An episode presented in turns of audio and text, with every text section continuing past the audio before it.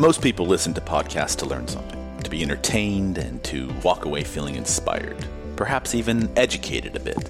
Hello, I'm Devo, and I'm one of the two hosts of our show, the Little Impolite Podcast. Welcome, and thanks for listening. This show is for the expansive, open minded creative whose persistent curiosity towards integrating new information in their lives never stops. Think of it as the Freethinker's Toolkit for anyone that refuses to enroll in the conformity of all of those around them, instead, forging their own paths with fortitude and love. It's that slightly unapologetic conversation with that new friend you just met that sort of wistfully and effortlessly pushes the conversation into spaces that you never expected. It's the deep hearted conversations with purposeful and thoughtful individuals that have finally figured out their superpowers and are now pouring into it with gusto and love. We're delighted to host these conversations with you that lead us down the conversation well. But watch your step, because most of our guests, and of course, Lisa and I, are a little impolite. Welcome to the Little Impolite podcast. That was a fantastic show we just had, and I hope you'll join it and give it a full listen till the end because we talk about a lot of things on this podcast. Katie Green was our guest. She is a holistic practitioner from Baton Rouge, Louisiana. And Lisa and I grilled her on the top 10 fruits and vegetables we should be eating, some of the modalities that we should be implementing into our lives. And we talked about whether we should be drinking coffee or not. So it was a fantastic guest. Lisa, any closing thoughts on the show itself or any feedback you want to? I don't want to give too much away, but we kind of talked about everything as far as um, the vitriol that we are told to believe about our health and the reality of, of what she's discovered and uh, the way that we and our children can be educated to have a better, healthier life and she dropped a lot of f bombs. I think she's the first. She did. That's I liked her even more because of that.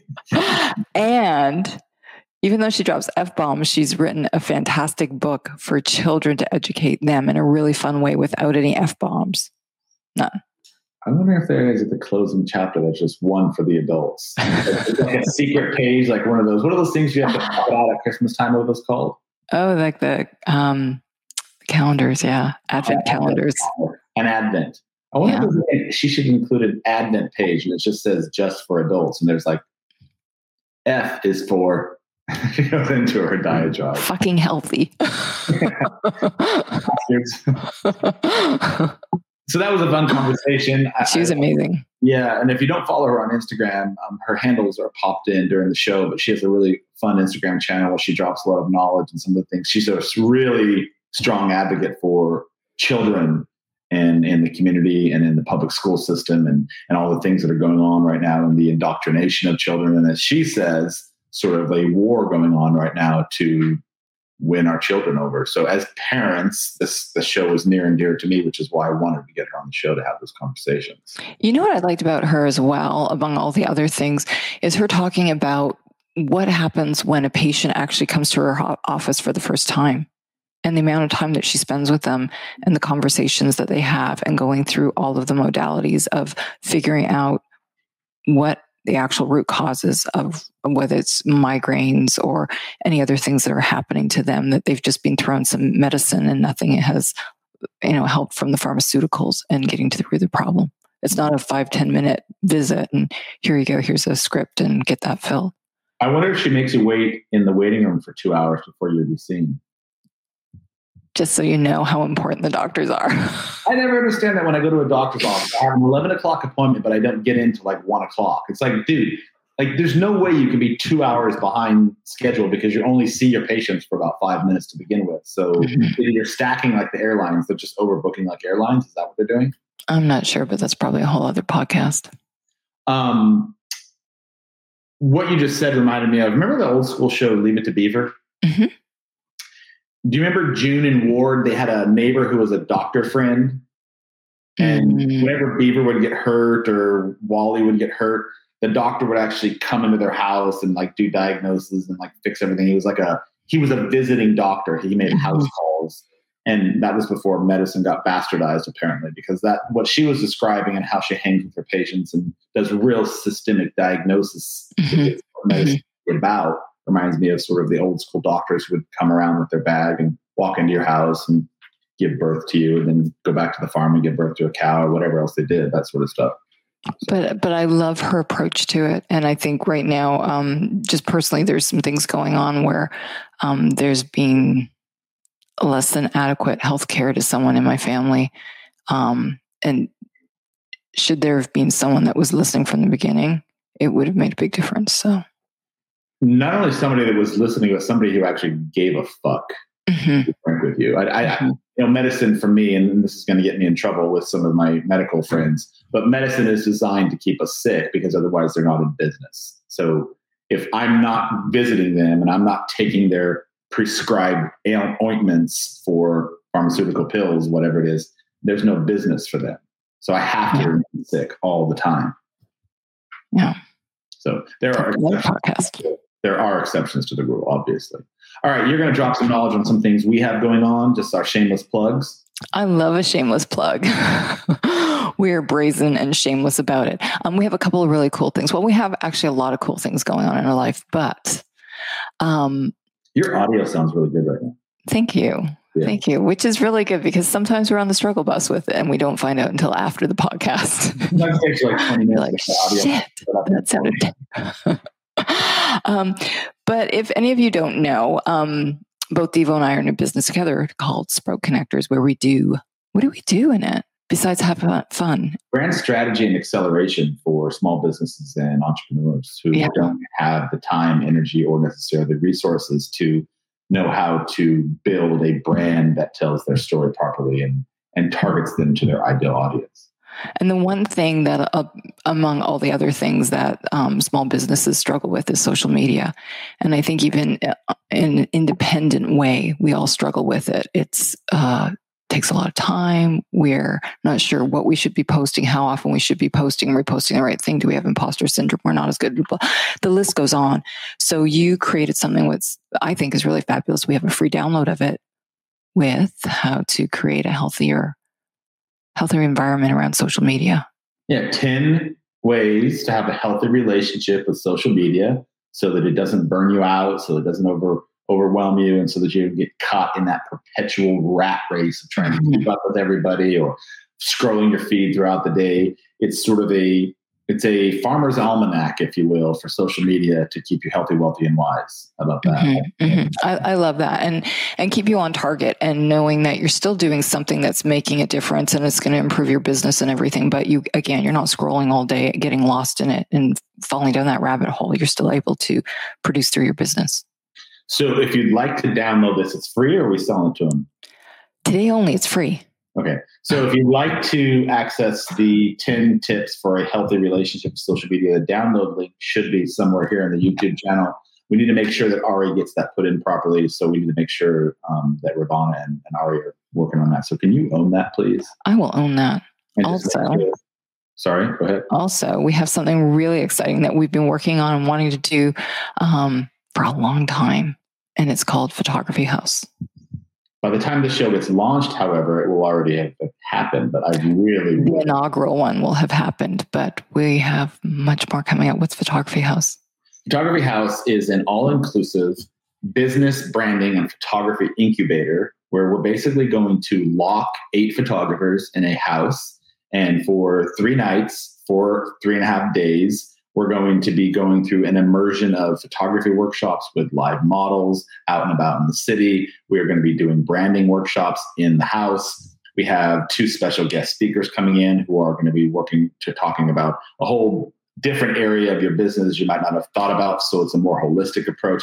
And by and large, the theme of it all is community, connecting, creating together. Eight photographers plus Lisa and I and two other guest speakers living in a house, eating, drinking, sitting around a campfire at night, and just swapping stories and, and getting to know each other and connecting and, and forming a mastermind when we all leave so that you have a tribe of other like minded business entrepreneurs just like yourself. If you're a photographer who you can stay connected with and and learn and learn from and whatever else comes from that. So it's a brilliant. I, I love this. I'm so excited about it. And it's an idea like it actually sounds when you're describing it like it should be a reality show, like locked up in a house and get all the cameras going. we will have cameras going because there's a lot of photographers there. But I think both you and I have been in situations where we've tried to do additional education to supplement our creativity and our business and all of that. We've never really felt like we were fed what we wanted to. And if we did go on something that was more of a styled shoot to do, um, to, to create things for your portfolio or anything, there was a hundred other photographers and we were all like a, a, a bunch of fly larvae on a piece of stagnant meat trying to, you know, jockey for p- positions to get a, show, a shoot done. So, so, so that's why it's only eight people. We're not going to allow it's not a hundred people jockeying for position, like you said. It's just a small, intimate group of entrepreneurs, photographers that that we really can impact each other by being connected for four long days or for short. Real education, real conversations, real takeaways. And the first one is in Savannah, Georgia. Mm-hmm. You have a brilliant home in the heart of the city. It's a, a 1800. It was built in the 1800s, Victorian mansion, um, room for 20, I think. So everybody gets their own room and um, we have it'll be eating and educating and collaborating and connecting. It's going to be a brilliant. So I'm excited to be part of this with you. Mm-hmm. So coming to the city soon near you, um, and you know how I am about picking locations. It's right. really, it's really pretty. Will that be here in the podcast if people want more information on that or not? How Let's put that in the podcast too. Yeah. Okay, cool. If you want some more information about Photography House, you can find it at the website is photographyhouse.net, photographyhouse.net, and you can register for there, become a guest, um, or become a member. Sorry, and you can sign, send that out to any of your friends who also might be interested. So, excellent. All right. Thanks for being part of the show today. It was a fun conversation with Katie Green. I'm Devo. Lisa. I'm Lisa Staff. You can find Devo on Instagram, his major playing ground at Fusion Photog. Not so much anymore. I've really been taking the time out from the Instagram right now. Healthy relationship, I think. Right. Just taking a little small hiatus. I got back on yesterday. But you still get a majority of your business from it. I do get a lot of business from Instagram. Yeah. So. And you can find me at Lisa Staff Photo on Instagram. And if you like this show, which you should, if you don't, we have a problem. Like it, comment below, give us feedback. And if you want to hear more of our brilliant shows with our brilliant guests, make sure you follow us. All right. Perfect. Sayonara. Thank you. All right. So, Katie, thank you for joining the show. Uh, really excited to have you. I know we've had a couple of reschedules with you, so thank you for your patience on that. It's all good. so, on our show today, welcome. I'm Devo. Lisa. Hello. I'm Lisa Staff. And this is the Little Impolite podcast.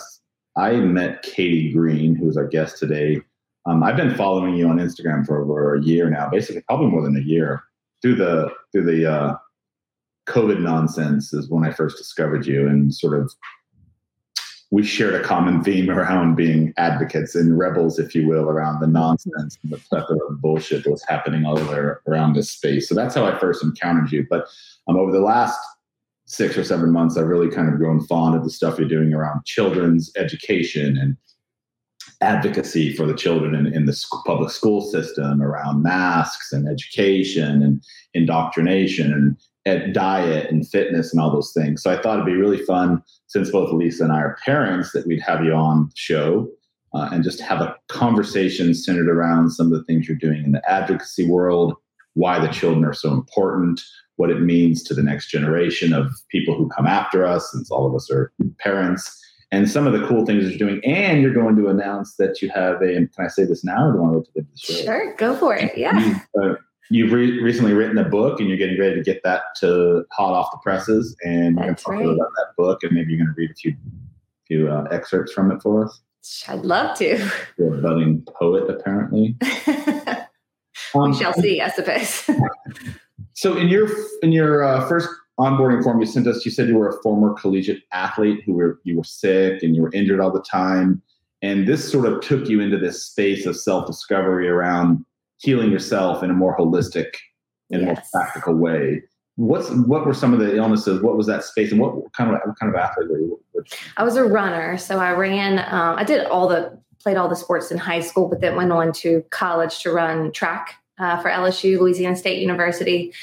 And I had those recurring injuries. I suffered with chronic headaches, digestive issues, nothing totally severe that showed any red flags to my parents, but it was enough to keep me off on the sidelines and not in the races.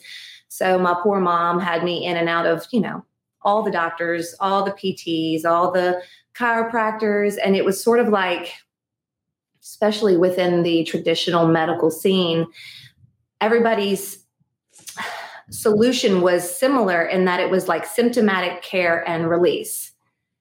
And it was like no one was addressing the why. And I was even at a young age, I was confused as to why, why is no one trying to figure out the fundamental reason as to why I'm having these problems?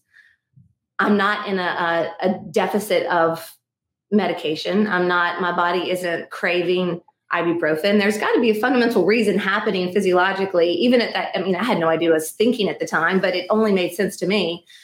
Um, and fortunately, I somehow stumbled upon, uh, it was my sophomore year in college, a holistic health practitioner who said all the right things. This is, you know, told me, taught me about how the body worked physiologically and you know, maybe we're having these chronic headaches because you're in a, defic- a nutritionally deficient state. Maybe running is a severe stress and you're uh, deprived of minerals, and we need to get you in a more healthy alignment anyway. And it was just mind boggling and eye opening. And I spent years working with her. And, you know, as cliche as it is, all the things went away. I was running faster than I ever even knew I could run. So it was like, okay, whatever you did, tell me, give me all of the, I immersed myself in the literature at the time and I just, that was that.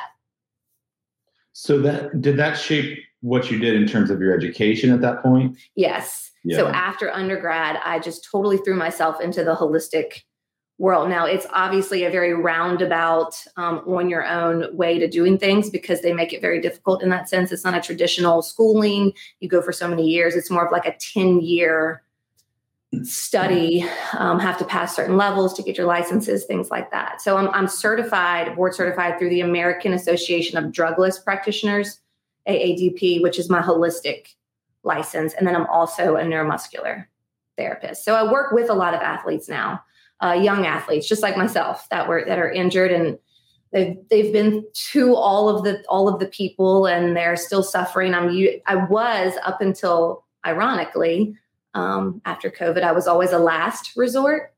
You know, someone that it's like it, I was just weird enough to maybe possibly work. They're just desperate enough to seek holistic help. But I've seen this sort of turnaround now that um, I'm sometimes the first option, which is interesting. You know, oh. People must be waking up.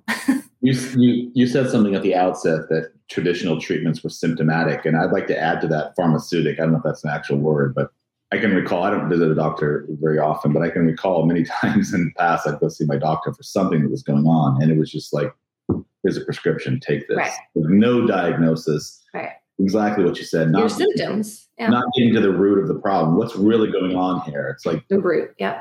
Yeah. I'm not going to take the same antibiotics for my knee pain that I might take for my stomach ulcer. So like what I'm just making stuff up. It's like right. there's right. no process to it. So, well, it's like nobody nobody is honoring the innate brilliance, the intelligence of our bodies. There's a fundamental reason why people are experiencing what they're experiencing. And that was my my goal. It's like I want to know what health actually means to you, to me, to the next person. I know it's not medications. Can, can you explain to me then what the difference is between going to you mm-hmm. having a connection with you, diagnosis, and and kind of what those steps are, as opposed to us getting five minutes with a doctor as they're walking out the door, and you're like, you're like, yeah, but yeah, but I'm feeling confused, and then the questions were answered, and then you're googling shit when you get back home. Yeah, like what just happened? Yeah, yeah, that's a great question because I spend at the least an at well anywhere from an hour to an hour and a half, especially at first with my patients. So the first initial appointment with me is we sit down and we talk and i ask them they fill out an extensive health history and i want to know all about their past from when they were little to now what they do for a living what does their everyday life look like we sort of have a conversation we connect um, on a personal level there and then we go into my assessment room and i evaluate physically from head to toe i want to know where their imbalances are where their structure needs more lining uh, where they have tension and certain um, muscle tissues and fascia and things like that. So it's like an it's a all encompassing approach to health because our belief is you cannot heal from anything, be, be it something digestive or physically painful, if you don't address the nutrition and the physical and of course spiritual sides as well. So it's like it's, it's a it's an all encompassing approach to health. And everybody is different, especially at this point in our lives, right? We have entirely different backgrounds and paths and ways of eating and ways of living. And so I kind of like to get to the to the root of all of that. I saw a stat recently, and it might have been on Instagram, uh, so I don't know how much efficacy it has, but I think it's pretty legitimate because it came from I think Dr. Josh Axe. I don't know if you're familiar with him. Are you familiar with him? Not, I know I've heard of him, but not enough to to say. Lisa and I, Lisa and I, he has a supplement line. Um, uh-huh. He's in the same field as you, but he has a really cool supplement line that Lisa and I have been taking for a couple of years now. Um, you, you, might check him out. He's an interesting guy. Are you, are you, do you have affiliate links? What, what are you, are you sponsored? Like what's going on here? um, but he, he did a post recently on the number of medical schools across the country that actually had a, uh, a, a dietitian or diet, fitness, and and human nutrition uh, education in their curriculum. Mm-hmm. And there was like over a thousand schools that he had researched. There were two, and I, I forgive me if I'm misstating who it came from, but I think it was him. Two schools out of the thousand schools that they had researched that had any sort of curriculum centered around the human body and its functional purpose, diet, fitness, exercise, all of those pieces. The rest of it centered, every one of them centered around pharmaceuticals, um, radiation treatment, the traditional allopathic modalities. And so, you know, at the at the crux of the problem for me, I mean, that says everything because we're, we're training doctors right to just repeat the same cycle over and over again and, and not get to the root of the problem, like you said. Why, why is that in your position, in your? Well, I think as both of you very well know, the world is dominated by corporate interest. and um, at the root of those interests are the pharmaceutical company. They essentially run it all. They are in control of the medical industry. They are in very close cahoots with the agricultural industry. Um, the ag- agricultural industry is at this day and age literally the chemical industry. And the relationship between all of those industries and the government is incredibly complex and incestuous, if you ask me. Uh, it's all rooted in profit instead of wellness. And it's it's it's really sad. And I think a lot of people are waking up. I mean, if you think about it, it's absolutely insane that nutrition is not taught in medical school because food is the fuel that runs this vehicle from the moment we're born. What we put into our bodies and the environment that we live in is either going to support or deplete our vital chemistry. And for 99% of Americans, that is in the form of depletion. So then we spend the rest of our lives in compensation mode trying to desperately make up for that that level of depletion. And that's when it's the, it's the chronic stress that takes part because the body becomes exhausted. And that's when we end up at the doctor's office. And they're like oh yeah well here are your symptoms and here's your medication. And that's that's that. So um, yeah i think we all know that especially now that it's all rooted in profit. Now that's not to say that the medical system is not needed you know, every so often. But when it comes to chronic issues and chronic pain, which is what I deal with, it's not the place you want to be.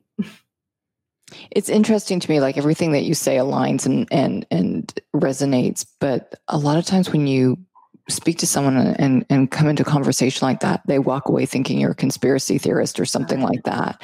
But but like it's it's true it makes sense but, but mm-hmm. people just like to kind of put their head in the sand and yeah they've keep, been keep eating the chemicals. Yeah. They don't people don't want to but it's a scary thought to believe that they've been lied to their whole lives. That's always my when someone walks in and they're brand new and they just came out of the medical system and they're still hurting and they're still sick and they don't know why it's i say my best piece of advice for you right here right now is to forget everything that you've been taught up until this point everything that you think is right or wrong, give yourself permission to ditch the dogma, the doc, the doctrine. We're going to start over. I'm going to teach you a few things. We're going to learn how to rely on your own biofeedback and listen to your body because your body is always, always talking to you. I always say we're always trying to maintain a level of homeostasis, which is like a complete and serene balance. And the body's going to do whatever it takes to, to maintain that balance, but there's levels of compensation that take place.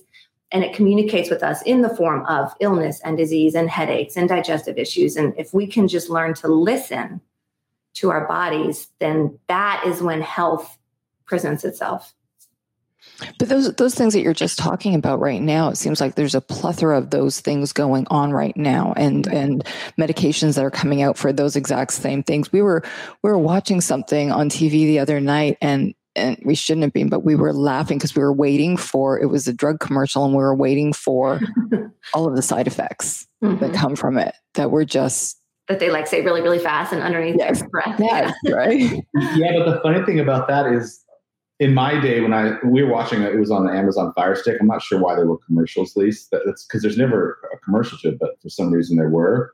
Um, so I typically mute them, but since your remote control can't mute, we had to listen to them. Um, but I was I was taking a note when they were talking about that dialogue and that language, and I recall that when I don't know how old you are, but when I was younger watching TV, those same commercials would be on all the time, but the cadence and the voice would change at the end of it. Right. The same person who is doing the voiceover throughout the commercial now just casually slides into all of the death effects now. Right. So almost like subconsciously you don't really hear it.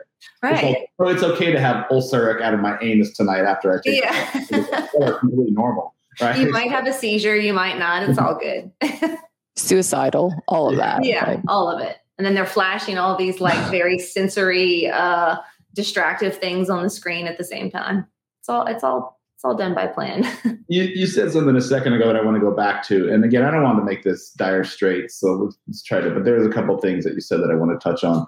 You said that people are afraid to find out that they were wrong or that they've been misled, mm-hmm. and it, it sort of um, harkens me back to a concept that I learned about a few years ago called Stockholm syndrome, where you mm-hmm. sort of you develop a relationship with your captors, and you're sort of that bondage and, and that misery and that pain and forgetting the fact that they actually are the ones who kidnapped you and made you do horrible things but because over time you just become dependent upon them. What is that about the human psyche that makes that happen in your opinion? I, I don't understand that space like if I were to be kidnapped, and I can't say that, but it seems like I would fight tooth and nail to get free. I wouldn't be like, oh, I'm going to fall in love with my captor now. Right. And that's sort of what what seems to be happening right now. That people have just been lulled to sleep, and a large majority of people have developed this Stockholm syndrome around their captors, which is you know pharmaceutical corporate, the bullshit that they're fed every single day. Why? What is the reason? So you're not going to go Patty Hearst and be like robbing banks and stuff. I think I think it's a generational problem. So how do I say this without um You've already got censored. Everyone, everyone at this point is brainwashed, indoctrinated, and because the parents are brainwashed, they then are the ones teaching what they've learned to their children. So it becomes, well, my parents have taught me this. I grew up this way. You can't tell me that they were lying to me. I trust them, they love me, and it just continues generation after generation, which is why my passion lies within the, the youth. Because if we can get a hold of them and wake them up, they're the future of society. They can change the world. Us, you know, at our age, if you're not awake already, I, I, have, I have no hope for you. um, but if we can, if we can get the youth and get them out of the system, the perpetual greed that of the industry that currently has America by the balls. They want the youth. They want to, there's incentive to get the children out of the home and into the system, reliant on the system. Teach them what to think, not how to think, counter their health. We're injected with toxins from the moment we enter this world. So that's that's to exactly what you're saying. If we can if we can grasp the youth and get them to understand what's how get them to see, then they can then teach their children the truth. So I, would I'd like to talk more about how you break the cycles. Oh, sorry. Go ahead, Devo. Go ahead. Continue. But um, if you can just shed a little bit of light, then what in the last couple of years has been um, the detriment to some of our youth, and what you're what you're seeing, or kind of the statistics on on whether it's just being alienated, whether it's just not getting enough vitamin D, everybody being inside, not going outside, all just kind of the detriment and what you're you're trying to resolve right now and the things that that can break the cycle. I actually that was a lot. Sorry. no, I love it because I actually wrote down. Let me see my where I can find it in my notes. I'm sorry. I have some really alarming um, stats that sort of speak for itself. I'm a nerd. I have, like, Can I, I have like 18 pages of notes. Go ahead. While you're looking for your uh, for your notes, I, I, was picking up my daughter yesterday from, and this is continuing with Lisa's point, from uh, Carowinds, which is a sort of an amusement park here in my city. And I, because they, I picked her up when they were closing. I, I had to pick her up in like the the bus lot. Mm-hmm. So there's like buses everywhere, and large groups of kids are sort of conglomerated, waiting for the rest of their pack to join them so they can get on the bus and go home. And and I'm sitting there just sort of watching everything going on, waiting for my kid and her friends to come out. And the only observation I could walk away with is how obese 90% of the children were in that parking lot. And then to add to that, and I'm not trying to be, I'm not trying to be mean. Like oh, they, sure, were just, no. they were just large children. It's a real problem. Yeah. And and every single one of them had something in their hand that caused that obesity. They were eating mm-hmm. cotton candy or big boxes of popcorn or mm-hmm. soda, soda. Like literally every single one. And it's around the schools too that they're able to get their hands on. It's within. It's, it's in the schools. Yeah, yeah. it's crazy to me, and, and I you know, because I don't really, I don't really spend a lot of time around children other than my own, but I've never really seen that many children in a in a setting at in one, one setting. And I was like, holy fuck, fat. Like yeah. large kids everywhere. Yeah. So, America is obese. Yeah, and that's that's of course uh, one of the stats. So one in five children, two ages two to 19 years old in America is obese. One in five. One in six children have eczema or allergies. And this is one that that really drives me insane because eczema and like food allergies or any type of seasonal allergies at this point is deemed normal. It's not normal. It's so common because of what's happening within our health system in America. It is absolutely not common. It should not babies should not be suffering with eczema and allergies that they do. And every every that was one of the reasons that I wrote that I wrote my book and we can talk about that. But um so one in five are obese, one in six have eczema and allergies. One in every 280 children right now, um, one years old to 19 years old, are diagnosed with cancer in America. Now, this right here is the most alarming to me. So in the year 2000, one in 150 children were diagnosed with autism. You jump to 2018, it's one in every 40 kids diagnosed with autism. Now, that was the, the most recent stat I could find you can imagine from 2018 to now what that is. And again, these are not, um, it's not supposed to be that way. That doesn't sound like a planned indoctrination. That sounds like a planned genocide. Right. Well, that's why the, the, the, the, the mission is to counter their health. Um, the FDA approves the most god awful, harmful chemicals in especially baby foods and formulas. Carrageenan, I don't know if you're familiar with mm-hmm. carrageenan. Mm-hmm. It's a thickening agent. It's like an emulsifier that's put in almost all baby formulas, milk, dairy products, all the little yogurts, the squeezable things. People are not aware of this because it's FDA approved and it's been there's uh, countless studies, hundreds at this point, that have correlated it directly to cancer. It's banned in Europe. You're not allowed to use that ingredient in Europe, and it's in our children's food in America. And that's just one of thousands. Um, yeah, it's a real problem. so go back to Lisa's question, if you will. Yes. So, because I, I think it's a curious response, and, and I think it's sort of the impetus for why we have you on the show. Um, the answer to to how to to fix all that is education within the home. Um, humans were designed to eat a certain way and we're designed to eat according to our physiological makeup and our digestive makeup. And right now, the government pushes foods that are not in line with that. So we start off at a young age eating, even if the parents are trying to feed their children healthy, it's things that the government have promoted that are not in, actually right for humans as a species because every different species on the planet has an entirely different physiological makeup. So, meat, for instance, is demonized. um, potatoes, butter, cooked fat. Real fat is demonized. These are all things that our ancestors grew up on that are in one with nature that humans are supposed to be eating and thriving on, and we're not. We're fed processed foods and uh, low fat this, and I mean, just just bullshit. so I think it ha- the education has to start um, young within the household, and then it, there has to be an element of of questioning our doctors. So we go, we immediately go to the pediatrician for the health for the health checkups, even when you're not sick, and they're shoving all this information down our throats. And I think people need to be able to question and realize that they don't have to do every single thing that the medical system tells them they have to do. That was the biggest enlightening moment for me from my first to my second son is wait a second, I don't, I don't have to do everything they're telling me to do. This is my child. I can do whatever I want. It's not your child, it's my child. uh, and I think we're seeing that so much now with the masks and the, you know, all the COVID nonsense is the government and, and the industry, if you will, that I uh, spoke of earlier is acting like they have the, the, the first say with what we do with our children and it's got to go back to the homes. It has to go back to the parents actually being the parents and taking the responsibility of the health of their child.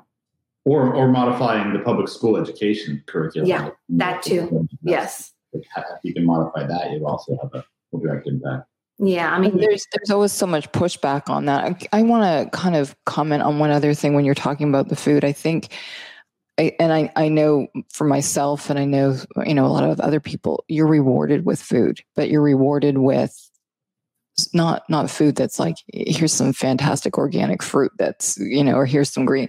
You're always uh, you know rewarded with garbage. Right exactly. That uh, like complete garbage yeah, yeah. Even, like even in the schools. Yeah it's it's candy and cheetos and even at my son's school, they're in, my boys are in private school and they snack on, um, what is it? Cheez Its, I think, goldfish every day. And if you look at the ingredients in both of those things, it's, it's, it's not food. Mm-hmm. Um, yeah, the problem starts at a very, very young age. Yeah. And, you know, this is taking it, um, I guess people would say into a conspiracy level. But if you think about it, it's actually an evil genius plan because if you can effectively grasp and mold and brainwash the mind and the body of a developing vulnerable child, then you can do whatever the fuck you want. In fact, if you want to take over the world, that's how you do it. So that's my that's my fight is pushing back against the perpetual um, indoctrination to try to get the children back on our side, back in the home, so we as parents, what are some of the things that we can do that are sort of grassroots that we have direct control over? For example, like how do you feed your children? What, what does a typical day in the Katie Green household look like? yeah. so where they go to my, school, you feed them, all those things. Yes, my best advice would be fruit as much as humanly possible. Fruit is the, one of the best, most nutrient dense foods that we can give our children. I so from the moment they wake up till they go to bed, they have fruit with every meal and they snack on fruit as well. Um, and if you start them young, and so many parents say, "Oh, my kids don't they don't like fruit, they don't eat fruit," and that's why the I want the education to start young because if you like my boys started off eating fruit, as you know, as soon as they could put solids in their mouth, and they love fruit now. Um, protein, any form of real protein and real fat. My kids will even eat like raw butter. Saturated fat is so so heart healthy and it's um, got so many anti-inflammatory properties. And if we, the idea is, and this is all my my study of food specifically comes from Dr. Raymond Peat. I don't know if you've ever heard of him. He is, he's gosh, he's probably in his almost in his 80s now, but he is a um, doctor. He's a PhD in biology with a specialization in human physiology. So, what I love about him is his research is not funded by the government. So, it's totally unbiased. He's outspoken about the government. Um, but he studies food in relation to humans specifically. So, what the idea is that if we eat foods at a young age, with our starting with our children, that they can appropriately digest. That means they're able to adequately absorb the nutrients from the food. So you hear about the word bioavailable. So we can eat, say, um, a raw piece of lettuce that is supposedly supposed to be healthy for us, but that lettuce is actually not humanly digestible. So even though the lettuce is equipped with a wonderful amount of vitamins and minerals that humans as a species are not able to adequately absorb those minerals. So we want to eat the things that we can digest, which is fruits, root vegetables like potatoes and carrots and onions and bell peppers, um, rutabagas. Um, what other? So many. I should have had a list. Go back, go back to the lettuce for me for a second. So we're not supposed to be eating lettuce. So there goes our, at least there's there goes our chicken lettuce wraps. If we love them. You're So taking this all is the the fun biggest- stuff away.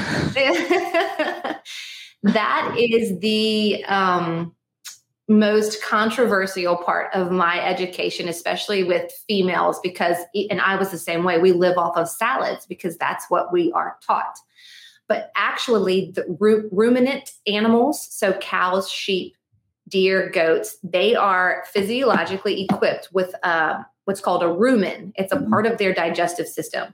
They are adequately able to digest the greens, and then we eat the animals that have digested the greens. So we're essentially getting the nutrients from the animals. Does that make sense? if we're eating clean beef. Exactly. So that's the problem is there's it's very hard to get very a good source of beef. And most of the most of the research is done on hormone injected uh, grain fed beefs, which is harmful to us. So yeah, if you're going to eat beef, it, it's got to be a grass fed source. So these fantastic lettuce mixes that I buy at Costco that are with kale and spinach and dandelion leaves and all that stuff, that's something I should not be eating. Is it a placebo? yeah, yeah, could- that's that's a good way to put it. So, I, I I'm never the type to say don't don't eat this, only eat this. But we'll just I'll just put it this way: for someone who's healthy and has no issues, digestive issues, and feels good on a day to day basis, they can eat the greens and not so and not have any harmful effects. So the, the deal is is that we expend what's called ATP, raw energy, trying to digest the greens because we weren't designed to digest them in the first place. So not only do we not absorb the nutrients, but we waste energy trying to digest it, which is why a lot of people who live off of salads will report constipation or Hmm. gas or bloat as soon as they eat. Those are signs that it probably wasn't ideal. Um, but like me, I've been eating this way for years now, so I can go have a salad and have no issues. And I'm not bragging. I'm just giving. Yeah, I, I eat a lot of salad type. meals. we both do. But tell me that list again. You said that are sort of like if you had to give me ten must-eat vegetables or fruits. I was going to say three, but go for 10. And Ah. it's interesting that you say that. My mom um, has had ulcerative colitis, and the one thing that she cannot eat, it the greens just are toxic. Yeah. So I had, I Oh, love to, I'll, I'll get back to your list, but I love this story because I had as a patient, he's a um, GI doctor, and we were talking about. I said, do you do you educate your patients on nutrition when they come to you with colitis and you know whatever they come to you with? The answer was no. And I said, well, do you what do you, what are your thoughts about? Because here's what I think. And I started talking about the salads and what we should be eating. And he said, all I know is this is what he said, quote unquote, women that eat salads are keeping my doors open. They make me a lot of money, essentially. Mm. Yeah. What's his So name? What's his name? No. essentially, he sees this influx of females who are eating so many salads that are presenting with the most severe digestive issues. And I'm not sure if he was correlating that to like maybe we shouldn't be eating salads all the time. But um, This sounds like an intervention on me because I eat a lot of those lettuce those lettuce mixes. Like for real, I go to Costco. Costco has these really brilliant little boxes and they're pre-filled with. I mean, there's like ten different types of lettuces in there. right. What about seaweed salad? We're concerned about seaweed salad too now. Like, Ooh, good question. This is what I like to say. So our taste buds are are there for a reason, and we like the way certain things taste, and it's all by design. There, our, our bodies are innately very, very intelligent. So if you eat a raw piece of lettuce, it doesn't taste good. You have to have all the the dressing and the things on the lettuce, right? Oh shit, that's a good point. but like a juicy steak with butter and salt, that tastes really good. Not to me, it doesn't. Not to you, No, no. well, I don't like steak. I've never, I've never been a fan. you like do you or you do not eat meat or I'll eat meat. I like. I'll eat. Some, I eat fish. I'll eat some chicken, but yeah. I don't really eat anything that's uh, beef based. Really, except I do. We do like a hot dog here and there. I, I, I, I crave protein actually, but I've heard too with kale, it's um other people have said it's it's too hard on your digestion yeah. digestion as well. And look, everybody is so different. Like I'm the type that I do well off of a lot of meat and smaller amounts of um, like fruit and vegetables. But there's most people do better on large amounts of the fruits and vegetables and smaller amounts of fish, chicken, beef, things like that. I mean, that's where I try to conquer and divide is everybody, yes, we're equipped digestively the same, but our paths are also different. So everybody is requires different amounts of nutrients. Where do, where do you get your beef? Whole Foods. And we have a local, um, it's called Iverstine's. We have a local farmer, our local grocery in our, and I live in Baton Rouge, Louisiana. Um, but right now it's, it's, it's scary. It's really hard to come by there. Are it's the shelves are essentially empty. All right, back to this magic list you're going to tell yes. us. Okay, so you want fruits and vegetables. 10 of them. 10. Not, not just fruits and vegetables, just anything. Yeah. Anything. Like the top three, and then if, if you could only have three and then go down to 10. Okay. So all fruits. I have to go shopping later today. Throw everything out of your fridge. All fruits are are wonderful. Um, the the only thing is apples and pears. You would digestively do we do better when we cook them. Um, but other than that, berries, melons, bananas, all fruits are fabulous. In fact, I, I make a smoothie. Tell you that. Sorry to interrupt. I meant to tell you that, Lise, because Lisa and I love Honeycrisp apples. I recently mm-hmm. read that apples are not good for us in, in, this, yeah. in how we eat them raw. Yeah. Mm. Yeah, that's actually a one. The um, number one, no, I mean number one. The first letter of my book is apples, and I have a, a, a what do you call it? A verse about cooking them as opposed to eating them raw. I have a better idea. You should give us the ten fruits and vegetables, and then recant your poet for each one. Yeah. no, so yeah, see, this is why my book is going to be so great because A to Z is a different food that you can adequately digest. I know. I was all reading fruits and vegetables. I was reading some of it to Lisa beforehand. You got a tickle out of it. Um, the vegetables. So what are the vegetables? So the best vegetables are raw carrot. Fantastic. Raw carrots are, um, I actually think of my carrots as a supplement. So I, at this point, I've eaten so many of them, I absolutely despise them, but they're so powerful when it comes to cleaning out the, the lining of the gut. They're, they're so anti inflammatory, they're so cleansing. I eat one raw carrot every single day, and I think of it as a, as a, a supplement. Um, potatoes, red potatoes, sweet potatoes, and gold potatoes. So the russet, the brown potatoes, are a little bit harder to digest still still got still good but not as good as the other potatoes. Onions thoroughly cooked onions are great. How many how many is that? Um um so far your top three are my primary three staples so i'm feeling good right now. Good. Squash and zucchini fantastic. No you don't like this? No. I don't like mushy foods. So that's not going to be good. Yeah. We basically live off of fruits potatoes and some form of protein. And shellfish, one of the best things, oysters specifically, are the most minerally dense food on the planet. There are companies now that I've been sort of um, following, holistic practitioners like myself, that are getting into making supplements because supplements are so shittily shitty made these days because everybody wants them and they're just making them cheap. So these brilliant people are making their own supplements, and one of the hot commodity items is oyster in a capsule. Hmm. because mm. it's so minerally. I actually just ordered some for the first time the other day. Mm. I hope my husband's not listening because I order so many supplements. He's like, another one? Come on. is your husband on board with your modalities of everything you do? Is, or is there any conflict around that?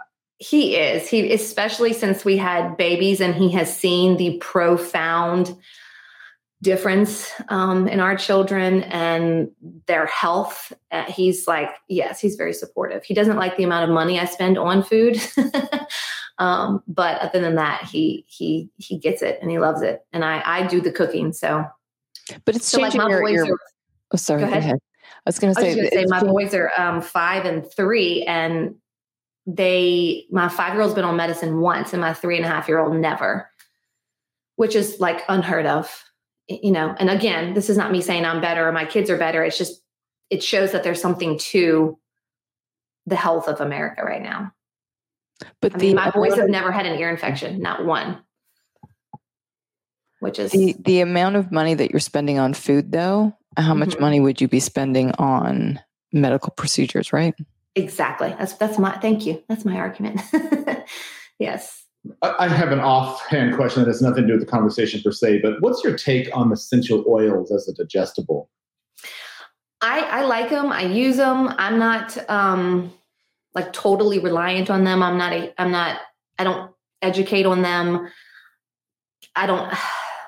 I don't think they're the be all end all of health, but I have found that a lot of the ones that I use mm-hmm. to me seem to work. Um, but that's not my area, and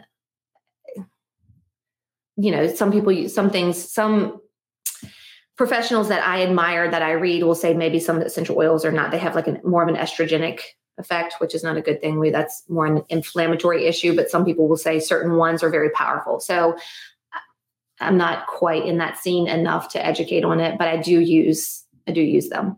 Hmm. We know a couple of people who, who swear by them, like the yeah.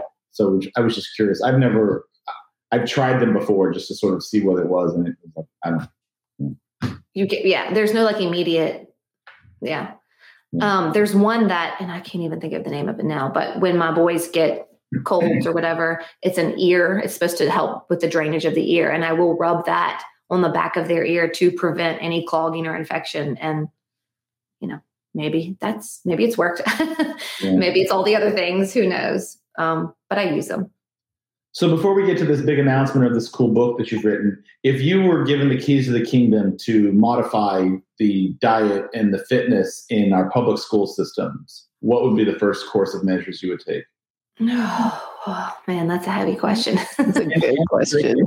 Education. Education. It has to it has to start with education. Obviously remove all the processed bullshit that the kids are served, but I think that's a harder task to accomplish um, because then there's money involved and all of that. But if there there needs to be education in place, kids are not taught about foods, they're not taught about nutrition, and not that they, you know, not that it should be shoved down their throats, but there's zero education right now. And like I always say, it's it's the one thing that is going to determine whether or not our vehicle runs appropriately or not. So there has to be education. You know what I always thought would be a good thing for public school systems to have a parents' day like once a week, where the parents have to come into the school and have to be part of whatever some sort of, if not current curriculum, a modified curriculum, but teaching kids on diet and fitness and the importance of, you know, mind, body, spirit connections and all those different things. It'd be really cool if you could touch the kids and the parents, because you talked earlier in the conversation about basically we're kids raising kids with childish practices, like we're just right. repeating a pattern. So it'd be cool if there was a school that came along that introduced education to the children, but yes. once a week, the parents had to be part of some sort of curriculum as well. Like you get, you, I mean, you're covering all sorts of bases with that. You're bonding yeah. with the child, you're getting to meet the parents, the parents get to meet the teachers, and you're both involved in the education of everything. You should open yeah. a school like that in Louisiana. I think that sounds like a fantastic idea. yes. And it's, you know, it's sad that you said that because I've had certain um, parents or colleagues say, oh, I want, you know, uh, Katie should come and talk to the school and you know they'll call me and they'll look at my website and they'll see the letters behind my name. And then they're like oh no you know we need someone from the from the medical system or for, you know it's it goes it goes a lot deeper than we realize. Now i give speeches all the time. I shouldn't act like that you know it's not a thing that happens but within the schools it's hard to come by. Can we just talk as well about this is this is personal right now because my my mom is going through something right now. My sister's been spending time in the hospital like 10 hours at a time and there not being anything appropriate to eat in hospitals either. Right. Would you not think when you're in a hospital that there should be and they're in Canada so there's there's a Tim Hortons that's open part of the time but and I don't know if you know what Tim Hortons is but it's coffee and donuts. And the rest is is garbage from a vending machine. So you know it, it surrounds us everywhere. What's you know exactly accessible and available. How are we supposed to heal when we're when we're fed at our most detriment hours? We're fed absolute trash. Yeah, yeah. So that's a really funny and interesting point, Lise, because I was in a hospital recently for a project, and I was getting a tour of the hospital, and I was taken to the cafeteria, and I was told how good the food was in the cafeteria. And I kid you not, in each of the walk the line, get your your uh, scoop of food area. Seven of the ten items that were in there were fried chicken, fried French fries, like nothing in that space. There was like there was a, a thing of spinach and some sort of onion mix, but it had looked like it had been there for a month.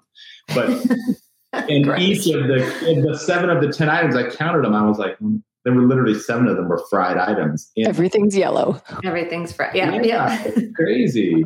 and that's the same. That harkens back to um, I never ate school lunches, but every once in a while, um, I would.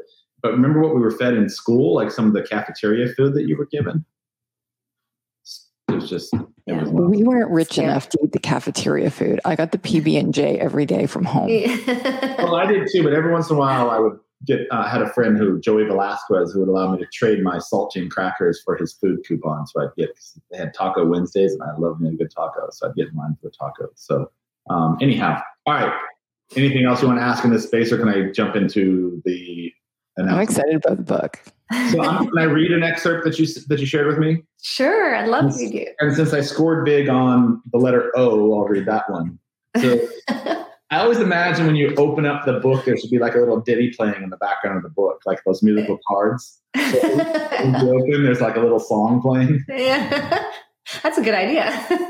I know because you know music sort of has a resonant factor. O is for onions. Onions grow below the ground that makes them a root veggie smooth, white, and round. When it comes to amino acids, onions are your friend, allowing your hormones to function from within.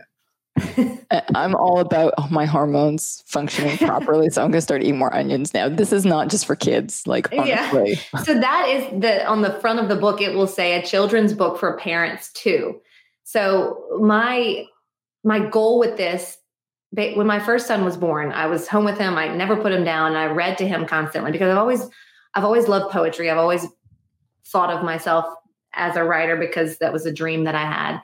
And I'm reading these books and I'm like, damn, most of these really suck. And he has no, he's an infant. He has no idea what I'm saying. He just appreciates the rhythmic sound of his mother's voice. So as one day I was like, why can't someone create something that is rhythmically appealing to the child and intentional and educational for the parent. Because, like we've been discussing this entire time, there's so little information about health and nutrition, especially for a new mother and a, and a, a new baby. So I was like, fuck it, I'm going to do it. I, I love that because it's such a, a great tradition. Like starting with my first son, like I would be woken up in the morning with him at my bed, say, read a book, read a book, like with books in his hand. Like, right. It's it's the perfect pathway. Thank you. And so then as the, the child gets older, the, the, next generation of Katie Green protege babies, their first word will not be mom or pop, it'll be amino. Yeah, exactly. amino, amino. yes. So is the book actually out? It's on the presses or you're still in the process? It's not. No, we're still in the final little bitty finishing touches. So Christmas is our um is our goal. We're going to get it out. Are you self publishing or do you have a publisher for this already? I have a publisher and I hired an illustrator a few years ago. Um, and it's, it, it's taken, she's doing everything by hand. I, I sent you some pictures. She's so talented, but it's, mm-hmm. it's sort of both of our first times. She's in LA and she's a screenplay writer. Um, so she's never done a children's book illustration. I've obviously, this is my first time writing a children's book. So we're like, you know, back and forth. We, should we be doing this? Are we doing this right? And she's like, I think it's great. I think it's great. Let's keep going. And I'm like, okay, we're going to do it. it it's um, brilliant. So yeah. It's brilliant. Thank you. And I, I love it because, well, there's going to be recipes in the back as well. So we're going to tie everything together. Like, here's what I taught you. And now here's the ways that you can put that and make it simple and easy for your children. It doesn't, it, cooking doesn't have to, cooking healthy doesn't have to be complicated. It can mm-hmm. be super easy. Um, but as the child grows, they can appreciate the words and the verbiage more and more as they mature. Um, so it doesn't have to be like an, an, infant, just an infant book or just a parent's book. It can grow with both of them together. Mm-hmm. That's so interesting that you say that because honestly, like if you asked me, I could probably, we did, Robert Munsch was a Canadian author. So uh, just about every Robert Munsch book, I can recite all the Dr. Seuss books, all that, you know, right. so to have that idea that those things that you've written will be like ingrained and you can kind of recite what they are for in, in, Mhm. in our, our youth that'll be growing up. It's it's brilliant. Oh, thank you. Thank Um, you. Amino, amino. You know, digestion, digestion. All right, Katie, um, we can find you on greenlivinghht.com. So That's if correct. looking for some more information. And do you do you have your own product line of any sort, or if this is just nutritional guidance, advice? no, tips? just me. no, no, no. Pro- I don't sell any products. And then if people want to find you on the Instagram, which I'm putting up on the screen, it's at green living underscore holistic health. Yes. And if anybody has any sort of specific questions, do you respond to DMs? Are you open to people asking questions around this? For sure. Yes. Yes. I do respond to DMs. Yes. And in on my website, in my blog, on my blog, you'll they'll see um, the first thing at the top is parent resources, and it's a, a lot of um, different resources for parents that are looking for help. Do Lisa and I get the one of the books when they come hot off the press so that I can try to read to my 16 and 13 year old? Yeah. Absolutely. And see, it would be a great book to read to even that age. Yes. Get get all their friends together that were at the Six Flags or whatever you call Yeah. it, where you are, and read to all of them too. Oh my goodness. That's a great idea. No, no shame, no shame, Right. education. Yes, education. There- There's a guy who walks around downtown Charlotte um, giving out free hugs, so maybe I can give out free books. and stuff. I'd rather get a book than a, a free hug from yeah, me too. dude. Just saying. yes, I will Please. absolutely send y'all one. Lisa, any closing questions, thoughts, comments? Uh, where were you when I was raising my kids? There's still time. Yeah. Still time. Yeah. Well, thank you for blowing the cover on lettuce for me. I'm gonna have to reconsider this a little bit. I can send you. I, I don't. I can send you lots of. I know you. You like to read research, and um, I'll send you Ray Peat's articles too. He's brilliant. You'll. He's very, very, very mind opening. Are you friends with uh, Dr. Uh, Raymond Peat? I'm not. I wish that would be amazing. No, I'm not. on the show. I wonder if he would ever come on the show. He's still. Oh, I bet he would. I bet he would. I bet he would. Uh, um, so his, if you go to his his website, his articles are very, very, very hard to decipher because he writes like the scholar that he is. He doesn't try to uh, dumb it down, if you will. But there's um, Joey Lott. Um, I thought I had. So he's not going to have it illustrated with pictures and everything like you're putting in your book? right. No. He's not going to be dropping limericks. No, he's not going to be rhyming. rhymes. Yeah, he's not going to be rhyming. Um, but Joey Lott has a book that's called The Ray Peat Survival Guide, and it is short and easy to read and so so brilliant, but very simple at the same time. So if you wanted to, and he talks all about the lettuce and the government's involvement in our uh, nutrition world right now. It's it's awesome. I have enough rabbit holes I'm chasing right now. Why do you have to give me another one? I'm telling you. This is this is the, this is my original rabbit hole. This is what opened me up to everything else. Is the, We- the lettuce. your story about Dr. Raymond Peat reminds me of the gentleman we had on about Bitcoin. We, we had him on one show, and he was supposed to come on the show and sort of break down digital currencies for us, but he's so freaking smart. And he was just like going on and on. Like, okay, that did not make anything more I have sense. no idea what you're saying. Yeah. We got him on for a second time.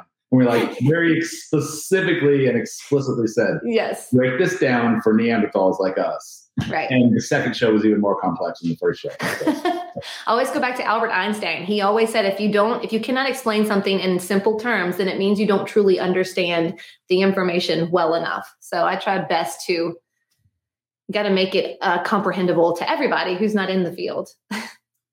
My Thank grandfather you so much for everything that you said. Like I, so much of it rings true. Like my one daughter suffers migraines and all of that, and we're we're always kind of like, is it your birth control pill? Is it what you're eating? Is it what all these other things? Yeah. So Oh, she's not the only one, right? It's oh, resonating gosh. through. Yeah. Every, everybody Thank has you. migraines. Yeah, it's sad. Yeah. Yeah, you can tell her to call me. Keep it simple, stupid is what my grandfather always said around that. exactly. But I do have one more question before you drop. Okay. Coffee.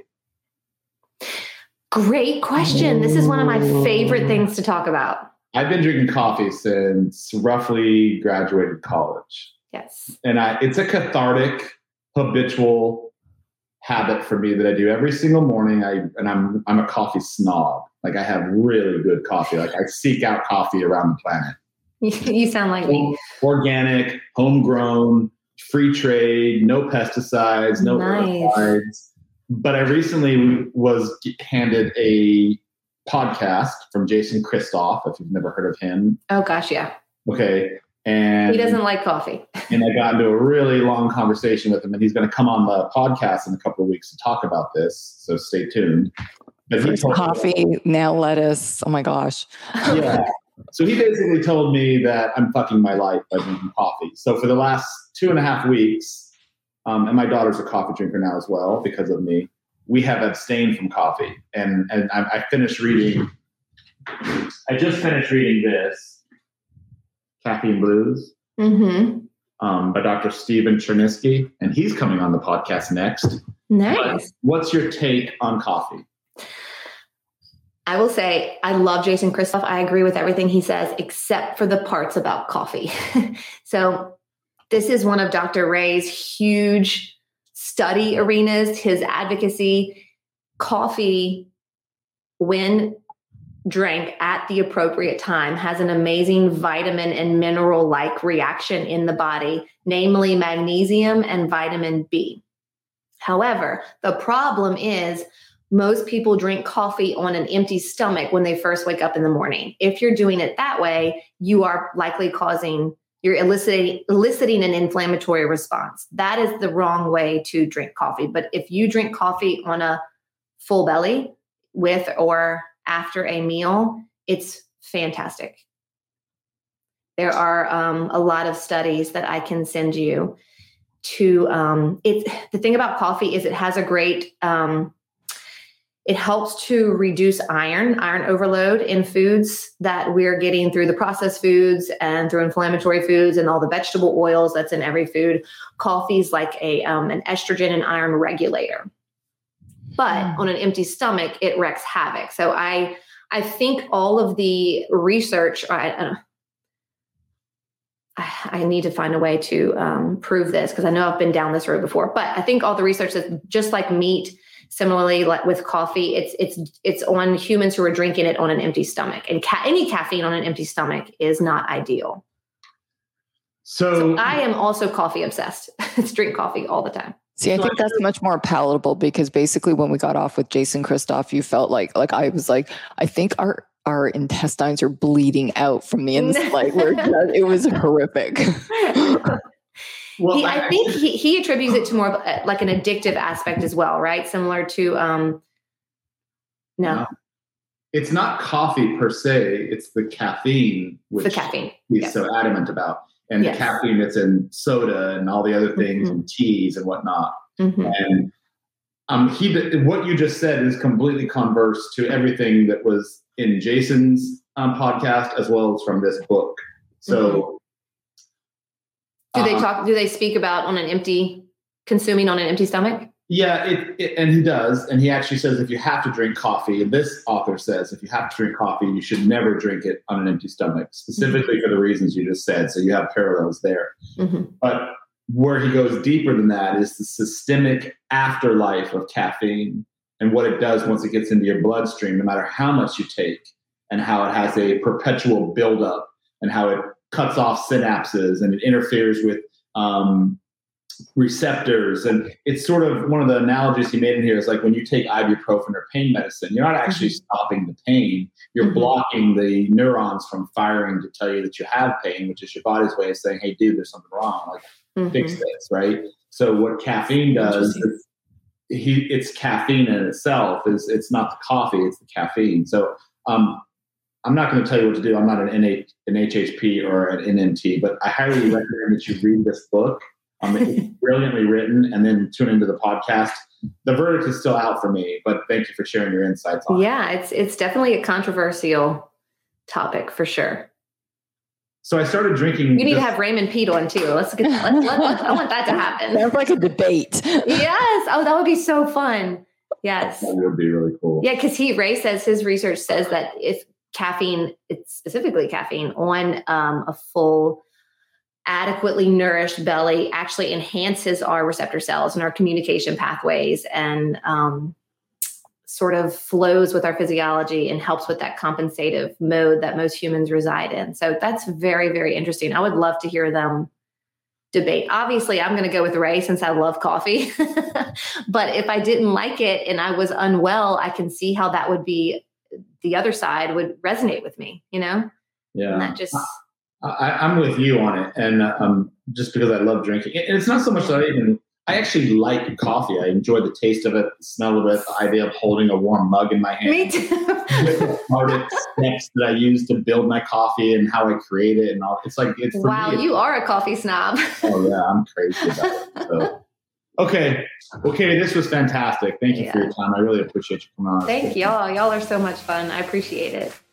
Thank and, you. And congratulations and all the best with this new book. I'm, I'm, I'm obviously following you on Instagram, so I'll, I'll, be in the loop on it, and I will be sending you my address so I get a copy. that sounds great. Thank you all so much.